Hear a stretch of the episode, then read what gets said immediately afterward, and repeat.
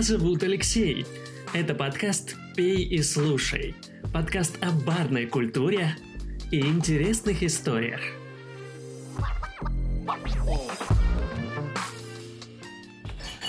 Привет! Ну вот мы добрались до восьмого выпуска подкаста «Пей и слушай». И в этот раз он будет посвящен еще одному легендарному коктейлю. И мы в этот раз возвращаемся в Нью-Йорк, чтобы попробовать изысканный и очень популярный коктейль Манхэттен.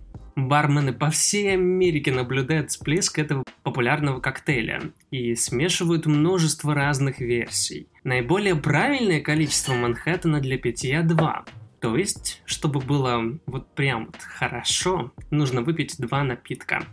И самое правильное время для их питья – это до обеда. Манхэттен – один из самых классических, неизменно популярных напитков из когда-либо созданных. Как и в случае с многими классическими коктейлями, точная история происхождения коктейля Манхэттен утеряна во времени. Однако некоторые говорят, что таинственность в его происхождении даже добавляет некой привлекательности. Манхэттен – это классика. Его предпочитают все любители виски. Этот восхитительный микс из ржаного и лепкого виски, сладкого вермута и битера ценился сотни лет из-за его легкости и горечи с травяными оттенками. Опытные пьющие могут уловить намек сладости, из сладкого вермута и карамельный аромат бурбона, если все-таки он используется.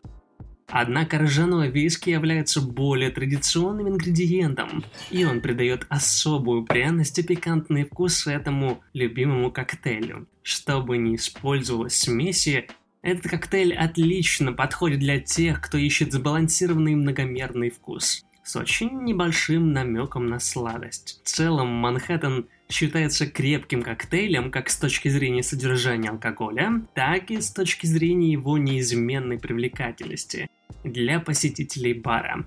Даже сейчас, когда на сцену выходит так много новых авторских напитков, ни один респектабельный бар не может обойтись без этого напитка, и в этом выпуске мы немного углубимся в историю коктейля Манхэттен конце концов, ностальгия, по сути, приятно горько-сладкая, как и вкус восхитительного коктейля на Манхэттене.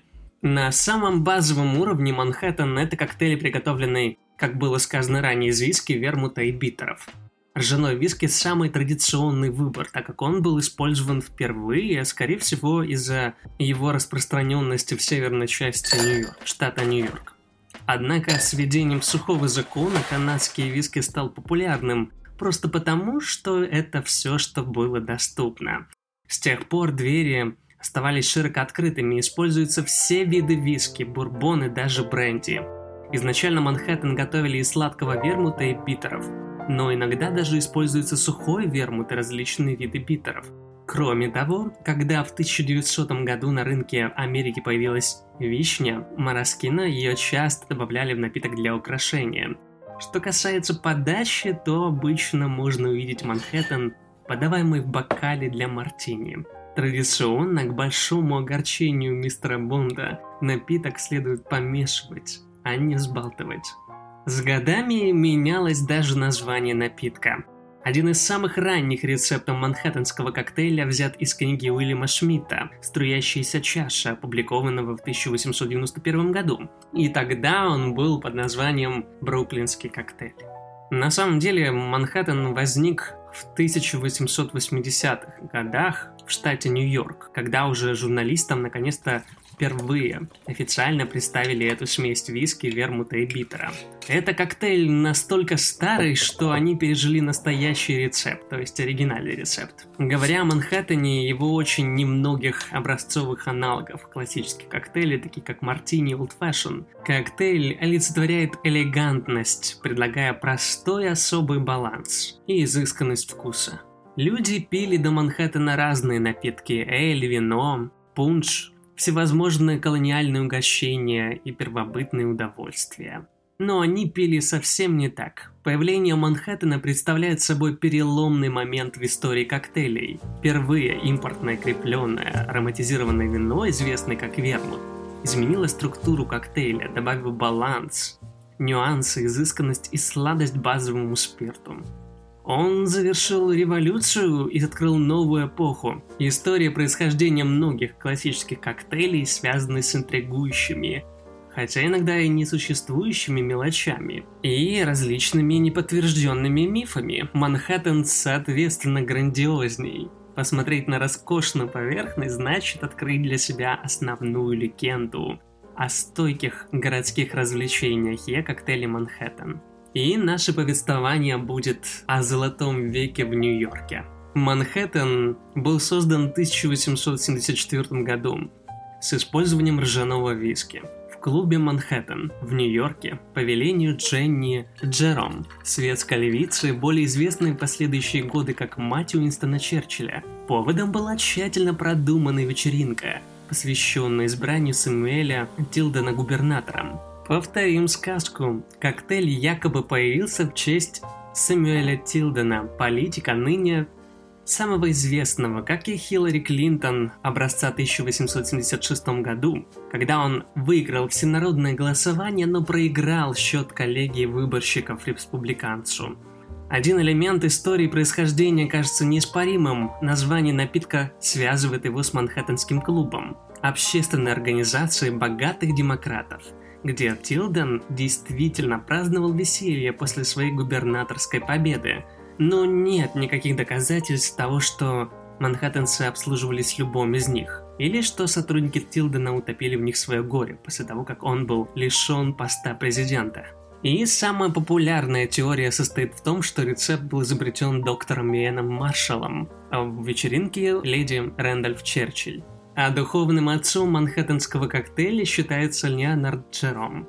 Именно в его особняке расположен был клуб Манхэттен в то время – Джером потерял все свое состояние во время паники 1873 года, и сломавшись, он использовал особняк как свой актив. Размещение здесь офисов американского жокей-клуба было простым удобством. Но ему нужны были деньги, поэтому он изобрел общественную организацию под названием Клуб Манхэттен и сдал свой дом под эту организацию. Позже, в разное время, здесь были другие респектабельные заведения – и в 1899 году это здание полностью попало в руки Манхэттенского клуба. Леонард Джером умер без денег в 1891 году, когда бессмертие Манхэттена было уже обеспечено. Манхэттен считается очень хорошим средством для стимуляции аппетита, поэтому, как говорилось ранее, для питья Манхэттена лучше использовать два напитка. И самое правильное время пить их до обеда, также можно выпить один Манхэттен перед ужином или любым другим приемом пищи. Сегодня частные клубы Нью-Йорка продолжают играть свою роль, хотя и в меньшей степени в деловой и общественной жизни города. Иногда они становятся помехой, когда Майк Блумберг агитировал за мэра, ему пришлось уйти из четырех клубов, чтобы улучшить свой имидж, так как у них в какой-то мере процветал расизм то время как в других местах капитаны промышленности могли бы скрепиться за девятью спинами в загородных клубах. В городе они встречались за обедами и коктейлями. Многие до сих пор делают это в Union Club, расположенном с 1929 года на Парк-авеню. И Union Club сохраняет свою репутацию ведущего нью-йоркского клуба. Но в 21 веке все меньше и меньше людей, для которых это отличие имеет большое значение и Manhattan Club был закрыт в 1979 году. Но его история, история коктейля Манхэттен, будет жить вечно. Интересно, что корень слова Манхэттен происходит из Америки, скорее всего, оно происходит от слова «мана...» «манахата», что означает «остров многих холмов». Но в такие моменты, как тот, кто описал это слово, Вселенная выравнивается, чтобы подтвердить альтернативную этимологию, согласно которой истинный корень – это диалектный термин, означающий «место общего опьянения». Американский виски начал свою жизнь как сырой, невыдержанный спирт, который в качестве основного атрибута имел силу подбадривать отвагу первых колонистов. С годами виски превратился в сложный, плотный, отчетливый американский сорта бурбона, ржи и виски в Теннесси – которые сегодня смакуют знатоки. Пьют бабушки, отбрасывают ветчину и открывает почти каждый американец. когда он или она достигают этого волшебного возраста 21 года. Но американские виски, которые используются в Манхэттене, сам по себе достиг зрелости в относительно недавние годы. Проведя 300-летнюю юность, определяемую каждым крупным событием, которое повлияло на его родную страну. А порой бывает и обратное. Виски повлияло на саму нацию. Производство виски было одним из самых первых предприятий в стране. Именно благодаря ему Джордж Вашингтон впервые собрал федеральные войска и вышел с первыми пионерами, когда они отправились на запад, чтобы исследовать новые территории. Виски был духом раздора во время гражданской войны и отчасти был причиной того, Почему Грант так и не отбыл третий срок в Белом доме? Виски побудил женщин Америки возглавить крестовый поход, который привел к сухому закону, и сыграл свою роль во всех крупных войнах, которые видела эта страна. Короче говоря, там, где была Америка, изменился американский виски. И куда виски попал, его присутствие повлияло на американцев. Бурбон на самом деле настолько проклятый американец, что в 1964 году Конгресс признал его отличительным продуктом Америки. Когда впервые иммигранты прибыли в этот континент, их любовь к алкоголю практически в любой форме привела к череде событий, кульминацией которых стало создание самобытных американских виски. Вот так история коктейля Манхэттен тянется сквозь века. Череда, возможно, не самых важных событий, привела к созданию одного из самых важных классических коктейлей в американской культуре. Коктейль Манхэттен – это наследие, которое будет жить вечно. Пейте вкусные коктейли, рассказывайте и узнавайте интересные истории. И не забывайте включать подкаст «Пей и слушай». Дальше только интересней.